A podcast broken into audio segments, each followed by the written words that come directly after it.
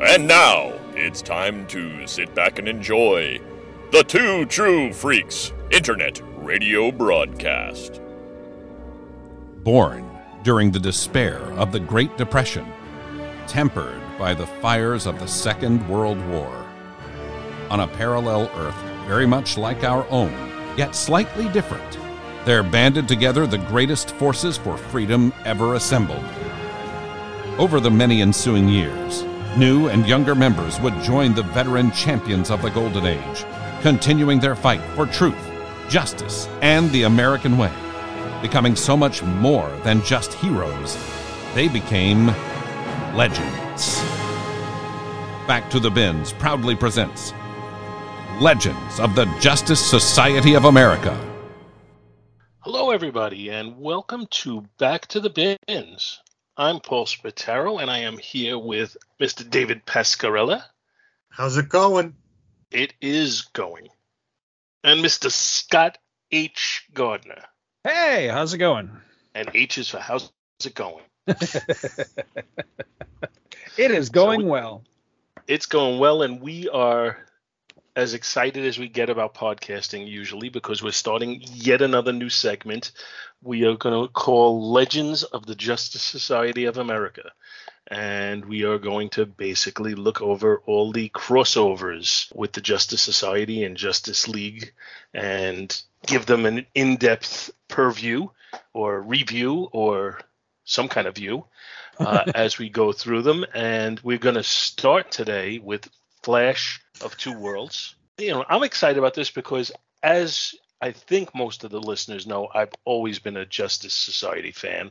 And that is really how Scott and I first started talking to each other was when well, no, actually, you were doing Back to the Bins before you were doing Tales. I am not sure what you were doing first, but anyway, I used to contact you on just on Tales of the Justice Society. I used to con- contact you uh, for Back to the Bins, and before you were able to get any sort of protective order, we actually met face to face. It hurts me that we're missing the doctor tonight. I really wish he was here, Dr. Bill, because if if my faulty shitty memory is correct, I think we basically all four of us came together as friends through my work uh, on the Justice Society podcast that I used to do. And you guys feel free to correct me if I'm wrong on that, but I think that is right. Is that that's kind of how we met? You guys wrote into that show, and then we got to know each other and everything. And you know, look at us today. So it all kind of goes back. I think Dave and Bill and I were trying to have an intervention to stop you from doing it. Right. Oh my God! Please, please stop. I Um, almost had a column that I was writing to that show so often. but uh, I'm I'm incredibly excited about this. I'll, I'll give just a little bit of history for anybody that doesn't know. So years and years ago, I, I did another podcast called Tales of the Justice Society of America, and that show was actually a spin-off um, from an episode of Back to the Bins. I, I wish I could tell you which which which episode it was. I, I didn't really think about this earlier, or I'd have done the homework and, and you know so I could tell you. But if you go back in the history, um, there's an it, there's a episode way way way way back. It was called something like "Who in the Hell is Hugo Danner" or something to that effect. I can't remember the exact name, but it had Hugo Danner in the title of it. If you Google it, you could probably find it. But anyway, I remember it, and it was a great episode, actually. it, it was a great episode, and and because of that episode, it was me and it was Mike Bailey, and we both discovered that we had a, a serious love and passion for not only Hugo Danner, not only Hugo Danner's son Iron Munro, but uh, uh, you know, we were huge fans of the young All Stars, and we were also big fans of basically everything related to that title that came before it, like All Star Squadron, and of course Justice Society of America. So we actually spun that episode off into its own podcast called Tales of the Justice Society of America. And we started with when the Justice Society came back in All Star Comics, when All Star Comics got revived. And that was our jumping in point. And we did look at a lot of the JSA, uh, JLA crossovers, but we didn't go all the way back. And I think Mike even proposed that at one time, and I kind of poo pooed the idea but anyway, that that show ran for several years, and and we we did a lot of great work on that show, and I really enjoyed it. But things just kind of fell apart, and we never really finished the show. And it's just been one of those things that's made my heart ache for for years now since that show ended. Is you know going back and being able to to pick that up again and and do it and finish it essentially but I've been trying to come up with ways that I could do it because I, you know, Mike and I always promised each other that you know we would never do Tales without each other. So tempting it is as it is to bring this show back and, and call it Tales of, I, I don't want to do that, you know, in, in, in deference to Mike.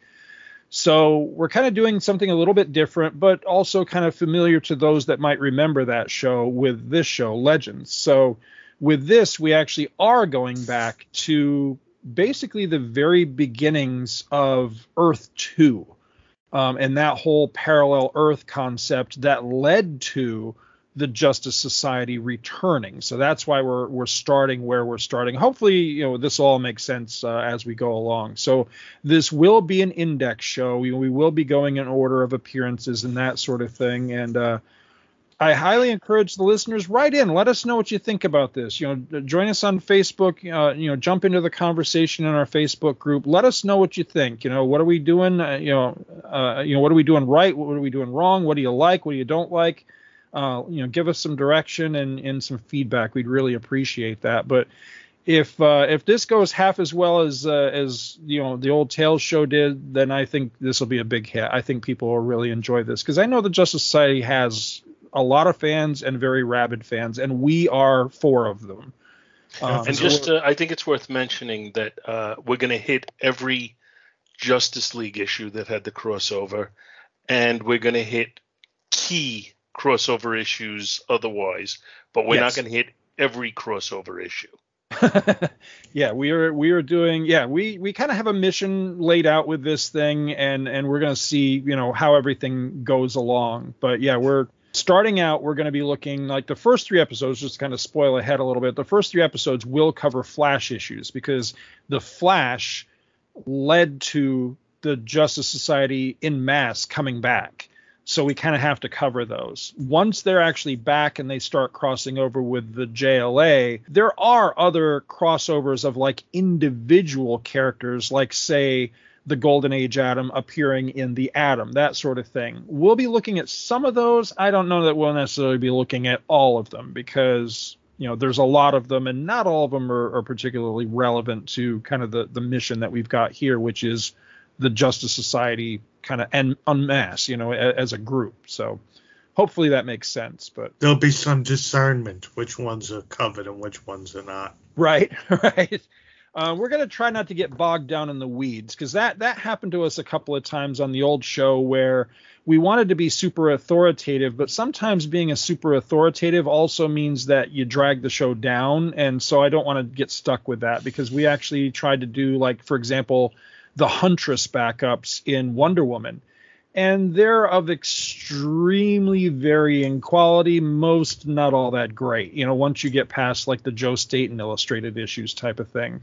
So we want to be careful of that. We, you know we don't want to lose momentum and lose steam and especially lose listenership because we start to suck you know or that the material mm. that we're mm. covering is just not something that we're we're super enthusiastic about. So how do you define start to suck? I think that happened a number of years ago. But anyway, um, enough about all the preface. Let's go ahead and jump right into this. So I know we're all really excited on this one. So this is, as uh, Paul said, this is Flash number 123 cover dated September 1961. It was on sale on the stands, according to Mike's Amazing World of Comics, on July 18th, 1961.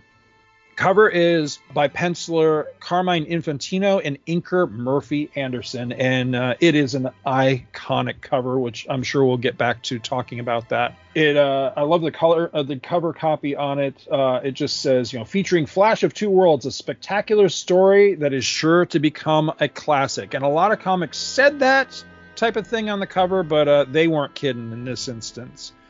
Uh, cover price, a mere 10 cents. The story yeah, is entitled. I defy you to find that now. yeah, believe me, I'm hunting this issue, and yeah, I ain't gonna find it for ten cents. That's for damn sure. I wouldn't think you'd find it for anything that would be affordable at all. Well, there was one. It's funny bec- that you say that because um, I, you know, I've been keeping an eye on it and and watching it, and there was one that ended in the middle of the night the other night for like sixty-seven dollars or something, and I'm like, Really? As soon as I got up in the morning, I'm like, shit, how did I miss that? And then I realized I I didn't miss it. I let it go because in reading the description, it was pretty beat up and it was missing the back cover and stuff like that. So it is one that I had watched and then unwatched, but sometimes eBay doesn't they either don't catch that or they don't care. They'll still pester you about it because you watched it at some point. Mhm. So yeah, Mhm. that, that sort of thing. I'm just looking at eBay now, and I'm just seeing it for. It looks like the best price I'm seeing is 350 or best offer. Three dollars and fifty cents is a great price. Here's one from the United Kingdom, 250, 239. That, is that pounds though? No, I think that's the American uh, oh, okay. And it exchange costs rate. eighteen hundred dollars to ship. Yeah, well, that's without saying. Well, I mean, call me crazy, but I, I'll go up to a hundred, but that's it. I'm not, I'm not going over that. But you know, every time I think, things yeah, have happened. yeah, exactly. Every time I think, yeah, that ain't gonna happen, and then it happens. So you never know. I'm, I'm keeping my uh, my eyes and ears open. But yeah, I, I really would like to to own a copy of this because, as we're gonna find out, uh, you know, in the telling of this, it is. uh it's a very key issue in the DC universe. I mean, it's it's one of the key DC books. So, uh, again, as I mentioned, the uh, the story is called Flash of Two Worlds. The writer on it was Gardner F. Fox, no relation. Uh, penciler was Carmine Infantino, and inker Joe Giella. I have a note. Joe. Giella of East Meadow, New York, I would add. I He have lived a, uh, apparently several blocks from where I lived until he passed away. Right, right. I have a note here to discuss the opening splash page, but I have no idea what I was supposed to discuss. Maybe it's the fact that Barry Allen has a giant head. Yeah, he does have a huge head. It is ginormous. Yeah, I I don't know. I don't remember what my note was about, but uh, the the opening splash is really cool. It is, you know, it's got the two Flashes talking to each other, and uh, and Jay Garrick, the Golden Age Flash, is uh, just saying, "How can you possibly claim to be the Flash, Barry Allen, when I, Jay Garrick, am the Flash and have been so for more than 20 years?" And then we have the uh, the funky little um, narration boxes on the side that actually have hands coming out of them. It's super creepy. It says, "How many Flashes are there? One, two? Is Barry Allen the real Flash, or is Jay Garrick?" Does the Flash live in Central City or in Keystone City? Only one thing seems certain both live on the planet Earth, and only by traveling to the quote unquote other Earth can the Flash discover his alter ego and become Flash of two worlds. I think maybe my note had to do with the fact that uh, it says, Does the Flash live in Central City or Keystone City? Um, after the Crisis on Infinite Earths, they were, will merge and become twin cities. Maybe that's what my note was about. I have no idea. I need to leave better notes for myself because I have Dory's memory. anyway, synopsis as follows. So it is one o'clock in the afternoon, and police scientist Barry Allen hurries towards Central City Community Center, where his girlfriend Iris uh, West is waiting for him. Arriving, Barry hears her fussing and uh, assumes it's because he's late but she tells him that she's actually upset about the no show magician that she hired to entertain the orphans. Barry offers to phone up the Flash to see if he'd fill in, and soon the show is on with Iris introducing the world's fastest man to a throng of excited children. Flash plays ping pong with himself, and uh, uh, yeah, my mother used to say that'd make you go blind. But anyway, and other fantastic scenes for over an hour until finally deciding to close out the show with the Indian rope trick, in which he uses his super speed and vibratory powers to climb a rope to nowhere. But unexpectedly, when he reaches the top, he simply pops out of existence, much to the chagrin of the children and Iris West. Meanwhile, the Flash reappears on a lonely road on the outskirts of a city in the distance. Thinking that he vibrated himself through a space warp, the Flash zips into town where the absence of certain key landmarks makes him suspect he has traveled back in time. Eventually, he pulls a Marty McFly and checks out a newspaper to discover that it is indeed present day, June 14th, 1961, but that he suddenly found himself in Keystone City? Barry has a brainstorm. Could it be? Is it true? He used to live here. Barry pulls another Marty McFly move and checks a phone book for the directory listings. Great! Doc Brown is alive, and so is Jay Garrick. Barry switches out of his costume and back into his casual nerd wear to pay a visit to the Garrick residence. A little older, a little grayer, Jay answers the door, and Barry fanboys all over his childhood hero. Barry reveals that he knows Jay was the first Flash and recounts the origin of the Golden Age speedster. Then, donning his own costume, he relates his personal backstory to Jay and his wife. He tells Jay how it was his adventures, which Barry read in comic books, that inspired him to assume the identity of the Flash on his own world, another Earth, which Barry supposes is in a similar universe separated by different vibratory rates. Odd that Barry should appear just now, comments Jay, as he'd been thinking of late about coming out of retirement and lending a hand investigating a series of strange robberies that have occurred in broad daylight. Barry eagerly offers to assist in solving these crimes, and so a historic first time team up begins. Elsewhere, the men behind these crimes sit and scheme. They are the Thinker, the Fiddler, and the Shade. Each of them has recently escaped prison and have returned to Keystone City to team up, rob the city blind, and, with luck, coax their old nemesis the Flash out of retirement and into the grave. The villains split up, each with his own scheme to pull, and soon the Thinker is at the home of millionaire Edwin Jarvis, or excuse me, Edward Jarvis. I guess maybe being the Avengers butler paid off if he's a millionaire. and anyway, and before going in to uh, nab the Neptune Cup, whatever that is, he uses his spaghetti strainer helmet to ask a couple of dogs to keep a lookout for the Flash and tell him what the Thinker is up to if they see him, which actually happens moments later as the Flash just happens to run by, I guess but apparently not so quickly that the dogs don't have time to identify him and actually speak to him. Yes, speak to him. No, not bark, but speak to him in the King's English, however the fuck that works. and tell him, hey man, the Thinker's in there stealing shit. So Flash runs through the wall and surprises the Thinker. Or at least he tries to, but every time he's about to lay hands on the criminal, he blinks to another part of the room. This happens again and again and again until Jay is completely exhausted. At which point the thinker comes out of the closet, so to speak, to reveal that he's been casting false mental images of uh, of himself at Jay in order to have him run all over the place and wear himself out. Summoning the last of his energy, Jay streaks at the Thinker, but only manages to knock himself out when the Thinker uses incredibly ingenious, innovative, clever, dastardly, and cunning move of simply closing the door in Jay's face. Wah, wah. Meanwhile, along the waterfront, Barry notices a weird blackness out in the harbor and races out to investigate. There he finds himself blind and completely enveloped in the shade's pitch black fog. He tries spinning, that's a good trick, and his tornado like funnel sucks up the blackness and whisks it away.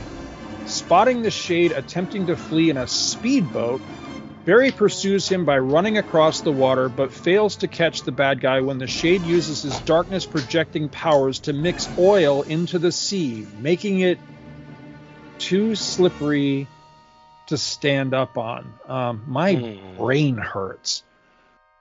Anyway, later, at the Garrick house, the Flashes regroup, compare notes, and decide that the only way to do this is together, which is kind of what I thought they were already decided to do, but you know, whatever. So now it's on to chapter three, and the fiddler who is uh, menacing the city with his creepy music whilst tooling around in his uh, swank fiddle car uh, which looks less to me like an actual fill than it does uh, Henry Fonda's boat in On Golden Pond or whatever. Uh, the fiddler's tune is causing all kinds of chaos, and in a scene straight from the cover of the book, I smell bonus points. The Flash runs to save a man about to be beamed by a falling girder. The Flashes track the fiddler to the Keystone City Museum. Meanwhile, at the Crook's hideout, Uh, Thinker and Shade compare notes and deduce that there are now two flashes running around and head to the museum to assist the unsuspecting fiddler. But when they arrive, they find the musician has the situation well in bow as the flashes are his musical puppets. To the fiddler's tune, they dance and prance and collect jewels big and small. In fact, too small in some cases, and the fiddler tells them to ignore the small stuff and concentrate on the big items. This will prove to be his undoing. Soon it's time to skedaddle, but as the criminals turn to leave, thinking the flashes are left helplessly still enthralled, they are stunned to find the heroes are on the move and the bad guys are foiled. But how? Well, it turns out that the fiddler said to ignore the small stuff. Jay and Barry jam those gems into their ears, thus blocking the music and freeing themselves from the fiddler's sway, and incidentally causing hundreds of unnecessary trips to the emergency room as the comic reading Utes of America jammed mom's jewelry in their ears, just like their hero, the Flash, had done. Anyway, the city is saved and the page count is getting low, so Barry bids his hero goodbye and asks him to swing by sometime as he vibrates his way back to his own Earth. Once home, the Flash looks up Iris to let her know he's okay, but doesn't really give her the whole skinny because, frankly, who'd believe it? And the story ends with the Flash thinking to himself that he ought to look up Gardner Fox and tell him all about it so he can write it up in Flash Comics. The end. Whew. That was great. Oh, thank you. So, what do we got on this one, boys?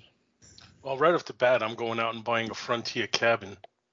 I can get five of them for four dollars. you can open your own campground. You know, it, it's funny because it's iconic in every way, and yet it's kind of a small story. Yes. Which, which is, you know, there's there's a little bit of a contrast to that, and and I like that contrast in in this case. I mean, I think if they did that all the time, I might grow a little tired of it. You know, sometimes you got to up the stakes a little bit. But this this is not, you know, the world isn't on edge here. Uh, it's it's you know, what is he stealing? This the stupid cup, whatever. uh, you know, it's there's there's not a heck of a lot at stake except it's just such a momentous meeting. Right. That that kind of carries the day, and I'm kind of cool with that.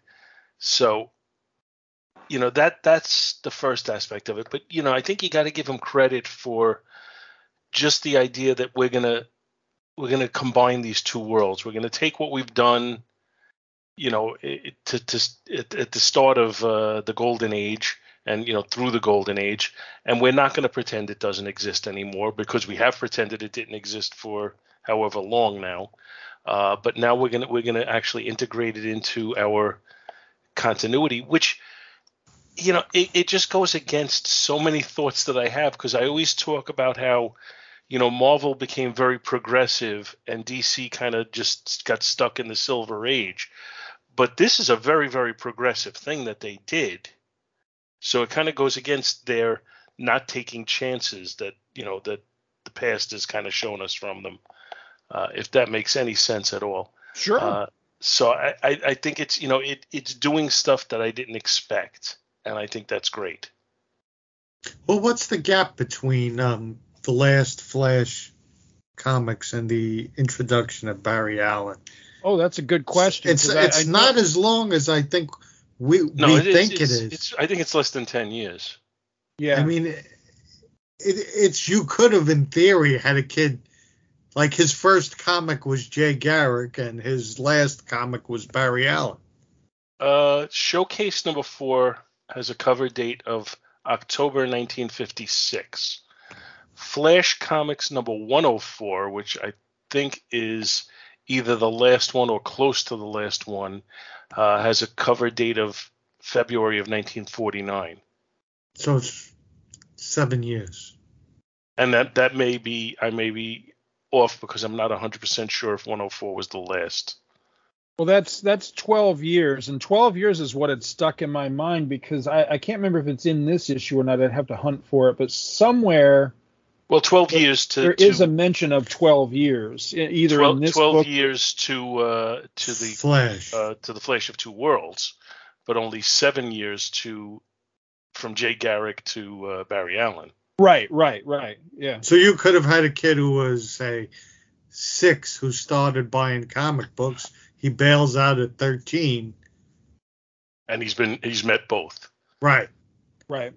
It's just I always had, you know, growing up with this this thought that there was, you know, such a humongous gap in between the two, and it's Well- really not that Well, big. it's it's the same thing with like Captain America to Avengers number four.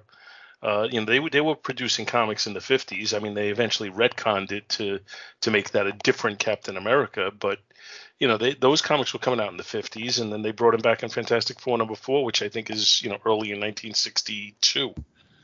Well, I have two thoughts on that. Is for one, you know, if, if the theory holds that they were turning over their audience every couple of years, then then you know that would account for people not remembering and needing to be reintroduced to uh, a character from the golden age. But also, I, I think there's that whole time dilation thing that you know time moves faster as you get older. So for us, you know, five, ten, sometimes even 20 or more years doesn't seem that long ago. But when you're a kid, I mean, five years is an eternity, you know? So, That is very true. I always, I the, the thing I always say is from the point when I first had conscious memories, which you know, what are you, two years old, three years old when you first remember things? From then to 18 years old took forever. yeah, From 18 to now was like an hour. yeah, exactly. you know, uh, and I think I misspoke. I think I started talking about the Submariner to, uh, or I started talking about Captain America to Avengers number four, and somehow I transferred that to Fantastic Four with Submariner in issue number four. but either way, it's it's the same concept. Right, right. you you are absolutely right. But I you know I don't even know if Dave is is shortchanging the number of years. I know you know now it's much more common to have older people reading comics, uh, and we are the example of that. But I don't know that it was uncommon to have kids from 6 to even 15, 16, 17 years old. oh, I think it was probably older. Yeah. Because I mean, coming in from the 40s, you had guys in the service who Yeah. were reading comic books. I'm curious, w- was this your you guys' first time reading this, or had you read this before? Oh no, I read. This Oh, I read this before. This- I, I honestly can't remember. I think this may just be my first time reading this. Um, and you know, I'm I'm not sure what I was expecting, but I generally really dug it. I thought it was a lot of fun, and uh, and I agree with what Paul said. You know, it, it reminds me very much of you know a book that has been a, a holy grail of mine for a long, long time that I finally scored recently was uh, uh, Adventure Comics. I think it's 283 is the number, first Phantom Zone story. And it's very similar to this in the aspect of the hubbub surrounding its importance is so much bigger than the story itself. The story is is rather simple because, of course, they had no idea when they wrote it. You know, it was it was just it was just another issue kind of a throwaway concept type of thing and it just exploded into you know so much more. And that's that's kind of what i like about it. It's not big and overblown or whatever. And i i, I don't know if maybe that's what i was expecting but i i liked finding it. It was a fairly simple and and really fun story.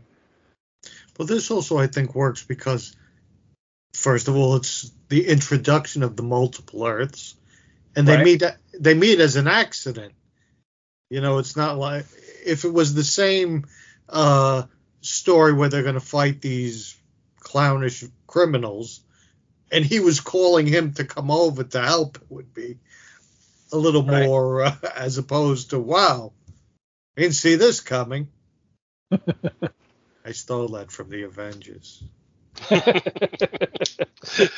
Patent pending.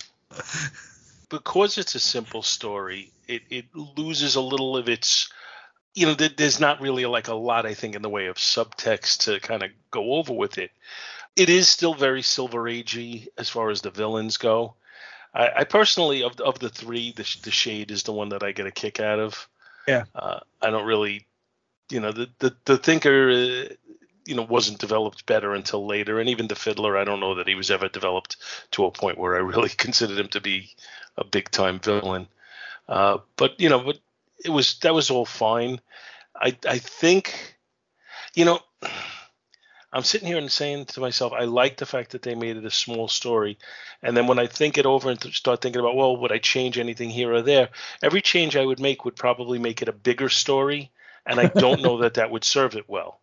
Right. This is why I'm not an editor.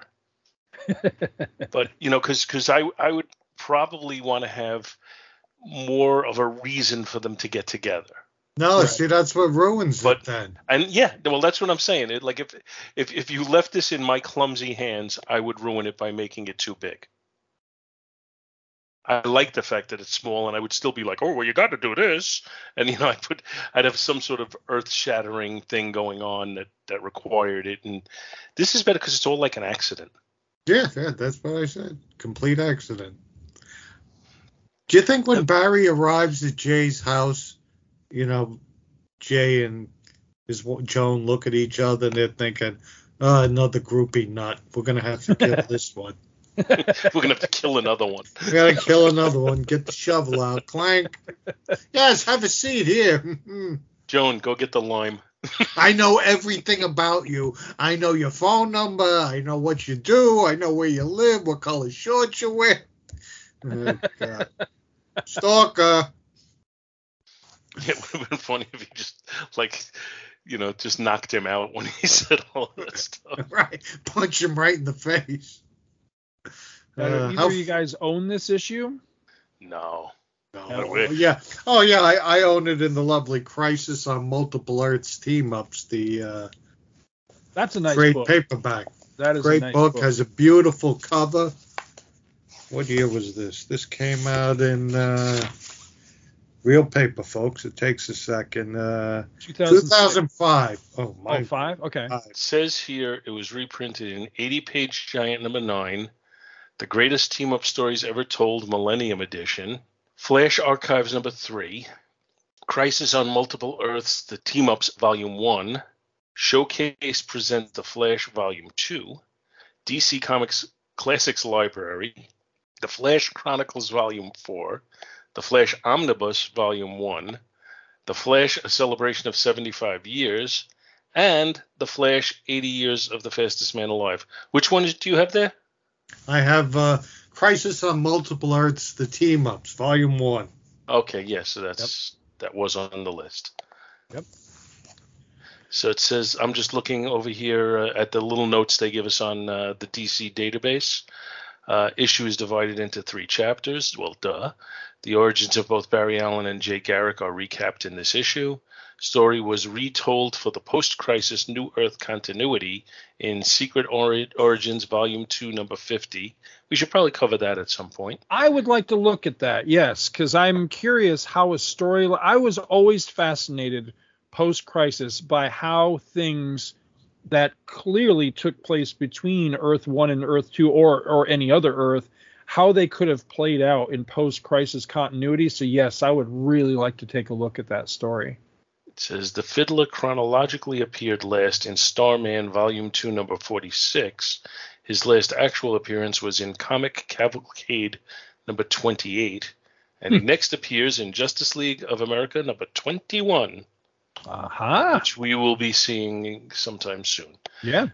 Golden Age Flash last appeared in All Star Comics number 57. He next appears in Flash 129. That was the last Justice Society story. Yeah. And do you know? Do we know what the date was on that? Uh, I do not, but I can look it up. This is general, generally regarded the first appearance of the multiverse, even though technically there were earlier examples such as Wonder Woman number 59. The multiverse is a mixture of parallel dimensions that exist side by side to one another and, di- and divergent timelines. These parallel dimensions could be accessed via vibrational attunement, time space warps, and hypertime.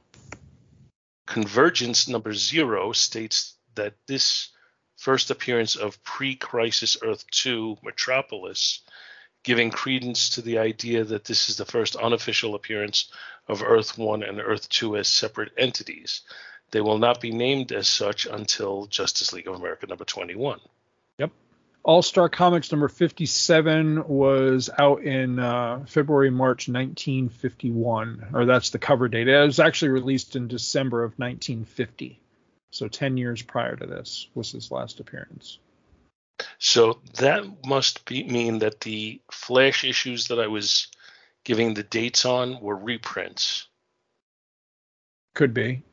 So 51, you know, so we are talking, like you said, 12 years before between, uh, or well, 51 to what is the date on this? This one, 61. So 10 years. Yep. Which, you know, at least according to conventional wisdom of comic uh, creators at in that era, would uh, be something where you know you would have a different you know different readership by the time 10 years would go by because there there was that thought that they could retell stories after about 4 years because their readership changed Right. over that time You're saying they didn't have people that were 50 some odd years old reading this stuff. or 60 for that matter So Mike has a note in Mike's Amazing World for all uh, Flash Comics number 104. It says this is the final Golden Age Flash solo story. He would continue to appear in All Star Comics with the Justice Society until 1951 before being revived in 19. He says 63. Uh, Flash 123. It's actually 1961 according to the the dates on the issue. But, but yeah, 10 years. 10 years he was out of circulation. now i think we should talk about the cover because you know you you mentioned early on that we would and i mean you don't get much more iconic than this Yeah. Uh, Yeah. and and this is I, I think I've seen like a, a, uh statue of this. Yes. Yep. And that would be you know especially if it's really well made that would be very cool to have. Yeah. Yeah, I I. I, love I love the cover on this. It's it's completely iconic. I really like that it's inked by uh by Murphy Anderson, one of my favorites. I, I wish Anderson had done the interior inks as well. I mean, I like Joe Giella just fine, and, and you know the inks are serviceable inside, but uh, I, I can I can only imagine how much better it would look if it was was Anderson, who I I really really like. I think the inks inside are of the age. Yes. You know this this this is kind of the standard comic style of 1961. right. Uh, and you know what? I'm going to even say it's a little better than that because as much as I love Jack Kirby, if you look at the inking in the early FF issues, it's a little rougher than this. yeah. This is this has got a smoothness to it that that that, that didn't have. Right. So I'm I'm not really going to complain about the inking, like I said, because it is this style of the day. Uh, I I think you know it, there's attempts in here by uh, Infantino to be a little bit you know dynamic in a couple of the angles that he chooses. Uh, he isn't you know he isn't going to overly uh, use the change of the panels to to make you know like you're not going to have multiple splash pages or anything like that. But I do think again for the era that this was done in, he he was adding some dynamic shots in here. I'm I'm, just, I'm looking at the end of chapter two when it shows the two of them running towards the word the uh, the word box. I, I think that's that's cleverly laid out. Um, the the uh, shot you know with with the uh, this the flash spiraling the uh, the blackness away uh, you know that whole page. I think that's really well set up. Uh, so you know there is there is some dynamism again that would not be typical in this day and age. Although the shot of the two of them dancing is really just it, it, it, it, it's the stuff nightmares are made of. Well, I have uh, I have page by page notes. If we would just want to kind of page through the book, uh, I Sure. don't know how you guys' notes are laid out on this. You know, he had mentioned uh, you know Barry's head looking huge in that in that opening splash. I had the same note on that. Page two, first panel, basically the first panel of the story. I, I just I love this the layout of this is this is classic uh, Carmen Infantino right here, and I, I just I love the look at it. You know, it, you, just you looks could really- almost hear the city music going yeah, yeah. It's it's just a really fantastic image. I like that a lot. I want to know what schedule uh, Barry Allen keeps that he's off work at one in the afternoon. How do, how does that how does that work? Page three, third panel. this is pure nightmare fuel of the creepy floating Of the kid kids? heads. Yeah, out in the audience. Yes. That is, yeah, that's disturbing on all kinds. Iris of also has an ex- a really long neck. now, page four. Uh, what? How how the hell does this work?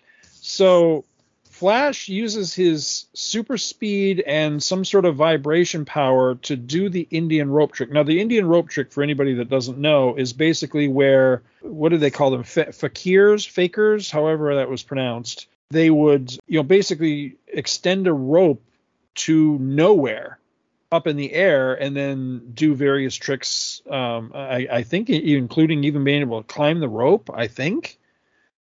But how how exactly does that work here with him? I mean, how is super speed allowing him to keep a rope straight up? I, I don't get it. I, I don't. It doesn't make sense because the only way that that kind of can fool my brain into thinking it could happen is if he climbed it so fast that gravity hadn't affected the rope. But if he climbed it that fast, the kids wouldn't be able to see him climb Yeah, it anyway. Yeah, yeah.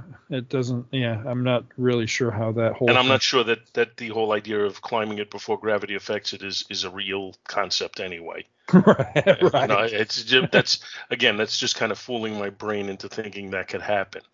uh, but you know, I, I could go with that if if they if they want to give me that because at least there's some sort of internal logic to it.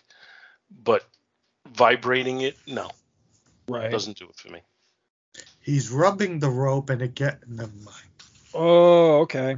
When a, when a Thanks. flash and a rope love each other very much.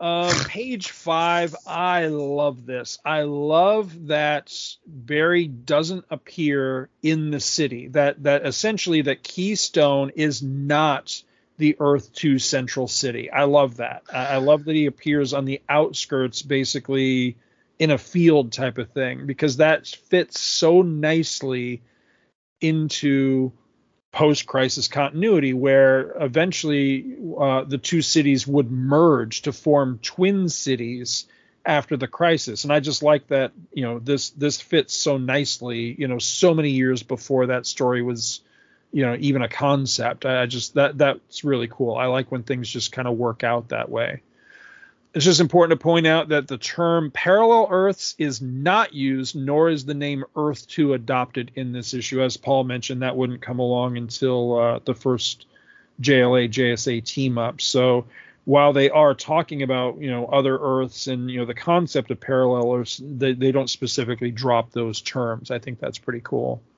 topical reference on page six, page one, with the uh, the date on the newspaper, so that that actually places it in a specific moment in time. Flag Day. Oh, is it Flag Day? Yes, it is. Okay. And it's Amanda, my daughter Amanda's birthday. So Happy birthday, Amanda. Page nine. The Oh wait, flash- wait! Don't get off this page yet. The phone book. When he look, he's looking up the numbers. Mhm. I get a kick out of. He's got the name, he's got the address, and you can see the phone number starts with letters Yeah, K- KE. K E. Oh right, yeah, for Keystone, I guess. Yeah. Huh. I liked the retelling of, of Jay's origin by Barry. I thought that was kind of cool. Right. And also, when I've seen it before, and maybe maybe my memory is wrong, but I don't remember it being as overwhelming to him as the way he's shown in this picture. And this makes a lot more sense. The the hard water, you know, the gas, like it's it's causing him to pass out on the floor. It looks like it's it's really having an impact on him. Whereas, you know, I, I always kind of kind of got the impression, yeah, he breathed it in. there's two, You know? because there's two origins. There's one in the original Flash comics, number one, and then there is a retelling of the origin when he got his own book, uh, all Flash Quarterly. And in the second telling, it's not to go into too much detail, it's more overwhelming than in the first telling. Did they ever spruce up his origin beyond the fact of hard water fumes, or, or does that remain pretty much the, the, the reason for his powers? I think it is hard water fumes. I don't recall. As far as I know, I never heard of any other origin for him. because hard water apparently on Earth two is completely different than hard water. yeah, exactly. Yeah. Man, I'd take a bath in it if I thought I was going to get those powers. well, I just I know that sometimes with certain characters that if they had an origin that was particularly goofy or whatever from you know especially from way back in the golden age or whatever that, that there was always that temptation and sometimes it even happened where where they would kind of retool it a little bit for you know for a more uh, modern audience or whatever to, to try to make it a little bit jazzier or whatever. And i just wondered if if that ever happened with jay garrick but i, I was not familiar if, if it ever did happen. Because yeah the hard water thing's a little that's a little goofy.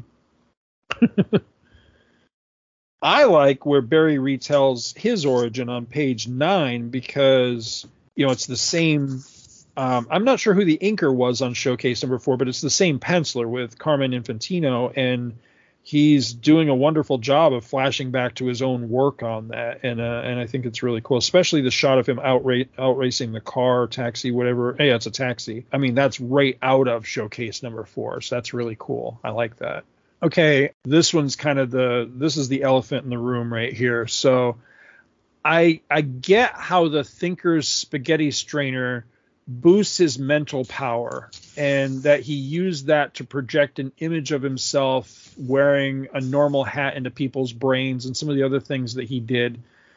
But i'm just going to say it not even professor x could make a dog talk just by you know using a psychic command. That is plain stupid. That was but he that can was make only you think you heard the dog talk. Yeah, maybe, but I mean, he's not using his power on the on the Flash. He's using it.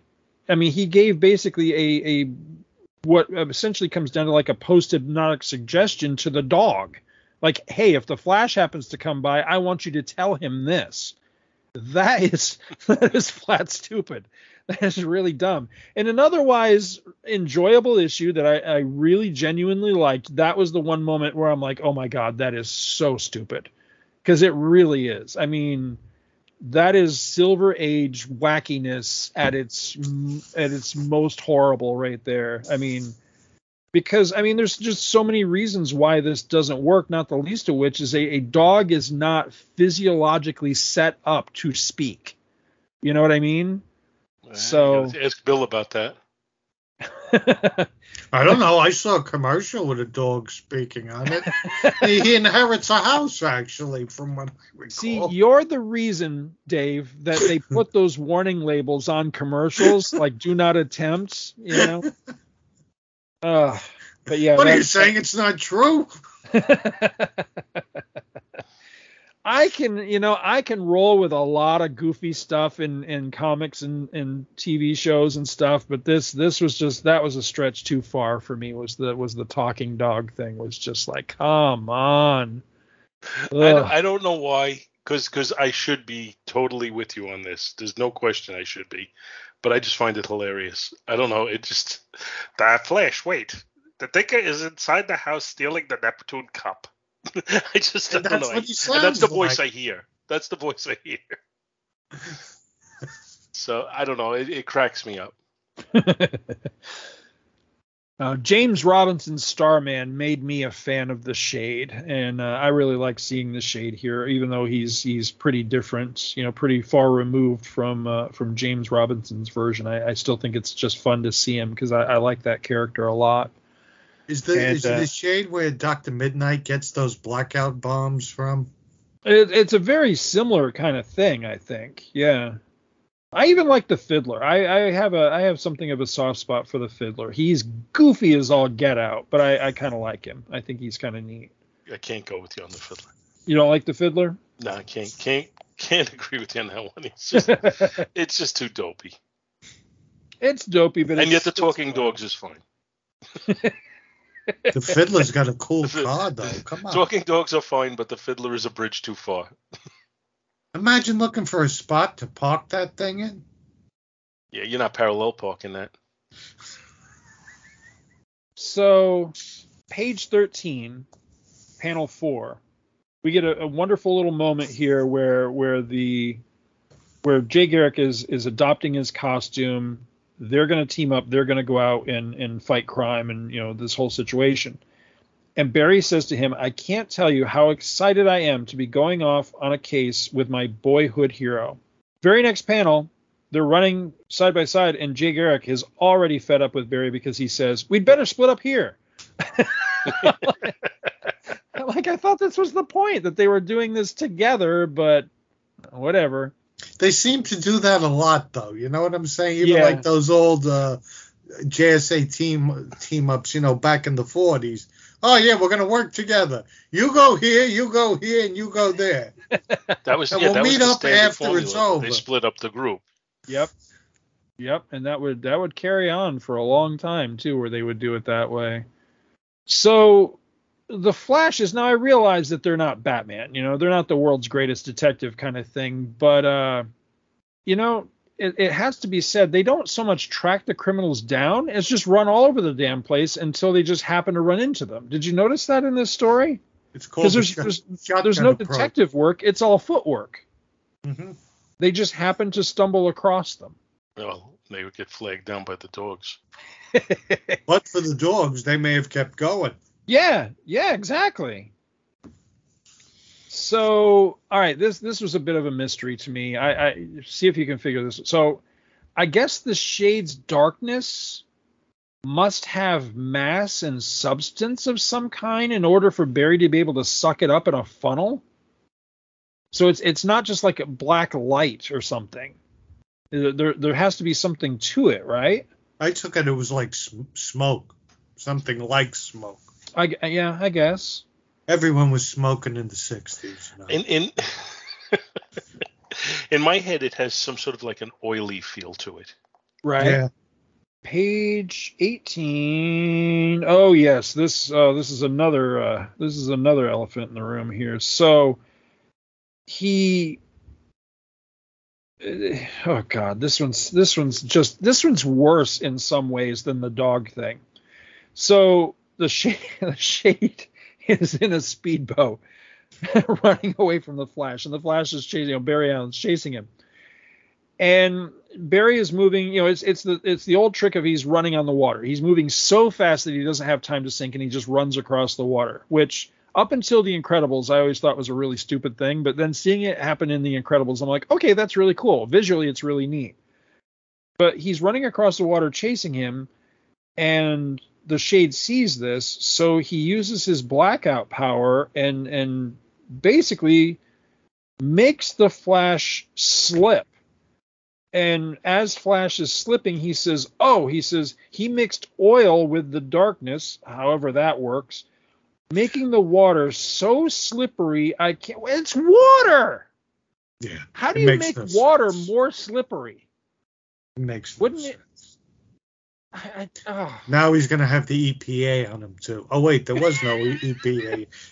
It's another Exxon Valdez right here. right.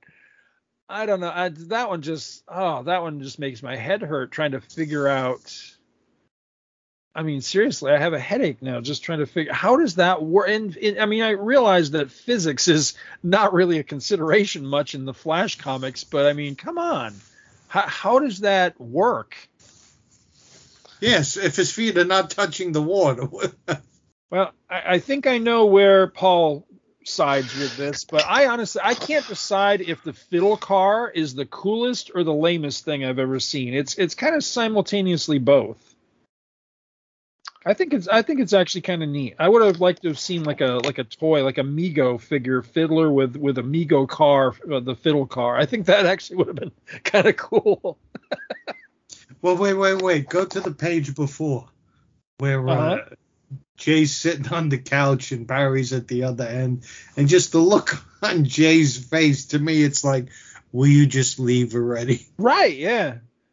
There there are a couple points of the story where, you know, Barry is totally fanboying over him, but Jay doesn't seem like he's really all that keen on, on having Barry around sometimes. Oh, God. Maybe we could team up all the time. Get the frig away from me. I'm going back into retirement. Page 20, seriously, bonus points for the scene on the cover being in the book. I always like when this happens and it doesn't happen near enough, but this is this is really cool. third panel of uh, of page 20 is pretty much it's the cover, and I, I think that's really cool that they did that. Yeah, definitely. At page 22, I want to know why it never occurred to the villains to ever wonder if maybe the younger Flash was Jay's son. And that never that never comes up in the issue at all. And they never even really ever question who the other Flash is. They just kind of accept that okay, now there's two Flashes. But I think that would have been interesting if they had, you know, at least had a, a, a passing thought that oh, it must be his son because it, it kind of makes sense, I think, doesn't it? Or are they too far separated in age? You think? I think it's too far separated in age, and I think he's too. If he was a kid, it would have worked better. Right. It just, uh, I don't know. They would have been like Big Flash and Little Flash Burdette. right. now, to kidnap or you know to to apprehend, I should say, the villains. Jay Garrick just kind of spins the shade silly. They unplug all the all the wires and everything from uh, the Thinker's spaghetti strainer helmet. But with the fiddler, look at this on page 24, first panel. Barry is using the, that vibrating thing that he uses to like pass through walls and solid objects. He's using that on the on the fiddler's fiddle to actually place the fiddle on his wrists.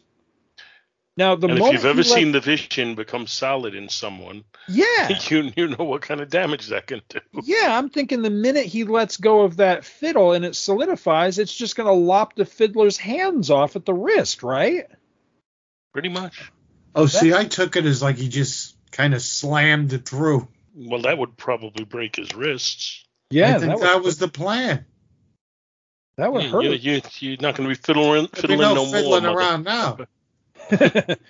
well, I mean that would hurt, but it wouldn't hurt near as much as having your your you know having him pull a uh, a Count Dooku on him and just lop the lop his hands off at the Well, you know, wrist. they're, they're always throwing in these stories that you know, uh, like a tornado, a piece of hay can pierce a piece of metal, or, or something like that, and that's always the excuse how they're able to drill things through, through stuff.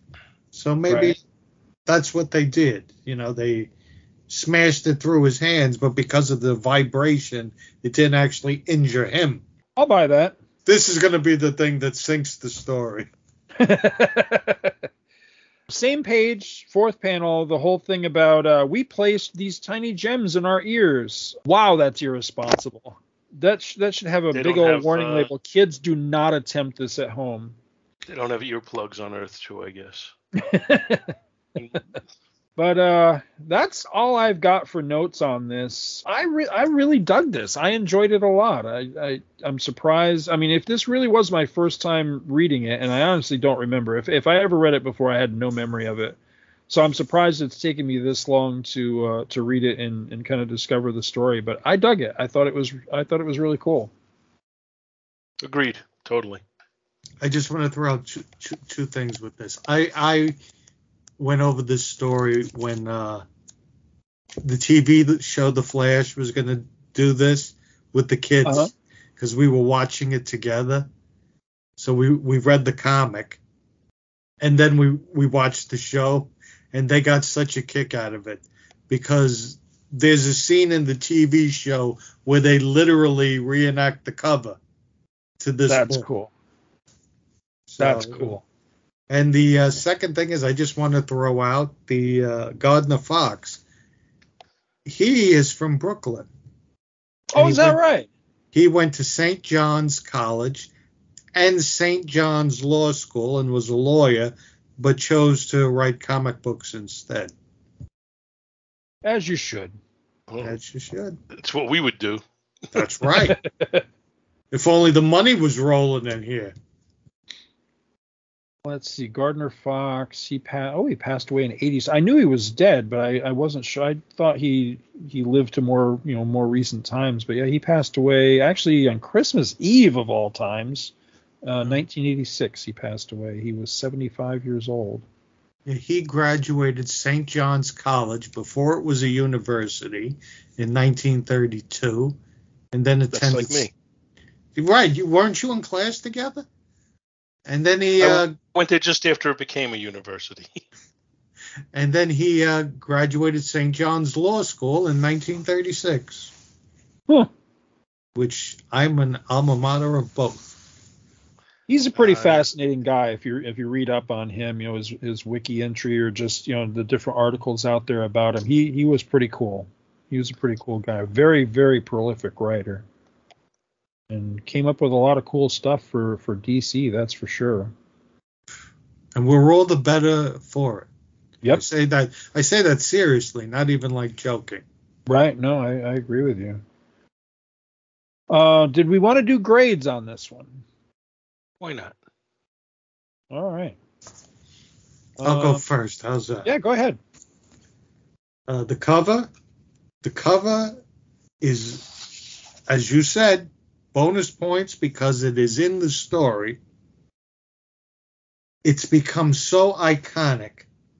The art is beautiful. The coloring is great. I I have to give it an A. An A plus. I'm gonna go. The uh, interior story, the art, I think it's very, very good art. It's of the time, as I always throw that out. There's backgrounds on most of the panels. The coloring is bright. I'm giving that an A. And the story, I mean, we beat it to death. I think it's a great story. It introduces literally a whole new universe that's going to just keep multiplying and uh, story's an A. So overall, A. I'm gonna pretty much agree with you. Cover is an A plus. I think the cover is awesome. I think it's not only because it's an important issue. I just think the co- if if this was a meaningless issue, this would still be a really cool cover. Um, the story, I'll give him total credit for not falling into the trap of trying to make this more bombastic. Uh, that's where Bill would break into uh, break into song if he was here. So I, I, I, you know, there's there's silly elements of it, you know, the dogs and all of that. But you know what? It made me smile. I don't care. A. Uh, and the art, again, like Dave said, of the time, this is this is pretty advanced for its time. Uh, it's clean. It's it's the storytelling is really good. It's got creepy floating kid heads. I mean, you don't you can't do much better than that. And and it actually, just to mention, uh, if you go to the next page, it has the floating heads there too, just not in the black. It's So- whack a kid instead of whack a mole. Yeah, it's like yeah, it's exactly it. So I'm, I'm gonna I'm gonna give this story I'm gonna give the art an a, a 1961 A. If this came out now, I don't know if I'm giving it an A, but in 1961, it's absolutely an A. Uh, so I'm giving the sto- the overall book an A. In fact, I'm giving the overall book an A plus. This is this is a great book on on many levels. I'll join you and bump mine up to an A plus too. So the cover for me is definitely an A plus. Now I've never been a fan of uh, of Barry Allen in the comics, you know, the Barry Allen Flash, but I can't imagine uh, being a kid in in 1961 uh, reading the Flash and not picking this issue up because it's just, I mean, it had to have grabbed kids like, oh my gosh, who's this other Flash? I've got to find, you know, that sort of thing. But I mean, I love the colors. I love the perspective. It's nicely shaded. I mean, everything. And it's just, it is an iconic cover. So yeah, absolutely. And and again, drawn by two of my favorite comic book artists. So yeah, absolute A1, uh, A plus rather on the on the cover. Interior art, I just, you know, I have absolutely nothing against Joe Giella whatsoever. I just, I really wish it was Carmen, uh, excuse me, um, Murphy Anderson on the interior inks. Uh, I think it just would have would have bumped it up that much more for me. So I'm going to go an A minus on the interior art, but that's not to say I didn't like it or that there's anything wrong with it. Um, I really like it. I just I, I would have liked something a little bit different with the inks on it. Story, you know, I know I dogged it a lot with some of my snarky comments and everything, and there, you know, there's the whole thing with the dogs and the whole thing with the oil on water and all that. But that's not to say I didn't enjoy it. I will forgive a multitude of goofiness sins if I just had fun. And I had a blast reading this. I thought it was a lot of fun and I really enjoyed it. And I'm really glad that I read it. So, you know, all that wackiness aside, uh, I still think it was really solid. So I would say A for uh, for the story, and uh, you know, this is another example of uh, of a book being you know greater than the sum of its parts. It's a straight up A plus grade for the for the comic as a whole because I mean it's it's a lot of fun. It's nicely drawn. It's got a really fun story, and I mean, it is a major key issue in uh, in DC history. So yeah, for all those reasons, uh, definitely a plus on this one. I really dug it a lot. I'm going to take what you said a step further. It's a major story or major key issue in comics, not just DC. Yeah. Yes. Yeah. Absolutely. Absolutely. Well, I think that pretty much wraps us up for this uh, first episode of Legends of the Justice Society of America. Um, join us next time. Uh, we're not sure yet of the frequency of these. Um, we're going to try to do it in some sort of regular fashion. We just don't know the frequency quite yet. Um, but when we do the next episode, next episode we will be looking at Flash 129. Bye bye. Bye bye. Thank you so much for listening to our show, and we hope you'll continue to join us each and every week for more good old fashioned comic book back issue awesomeness. You can contact Back to the Bins to leave feedback, comments, questions, suggestions, and criticisms via email at bins at twotruefreaks.com or by joining the Back to the Bins group on Facebook. Back to the Bins is a proud affiliate of the Two True Freaks Internet Radio Network which you may find at www.twotruefreaks.com. Two True Freaks is a registered trademark of DiManzo Corps of Milan, Italy. All rights reserved. Please take a moment to stop by the twotruefreaks.com site and check out their many other fine podcasts, won't you? Thanks, and we'll see you next week.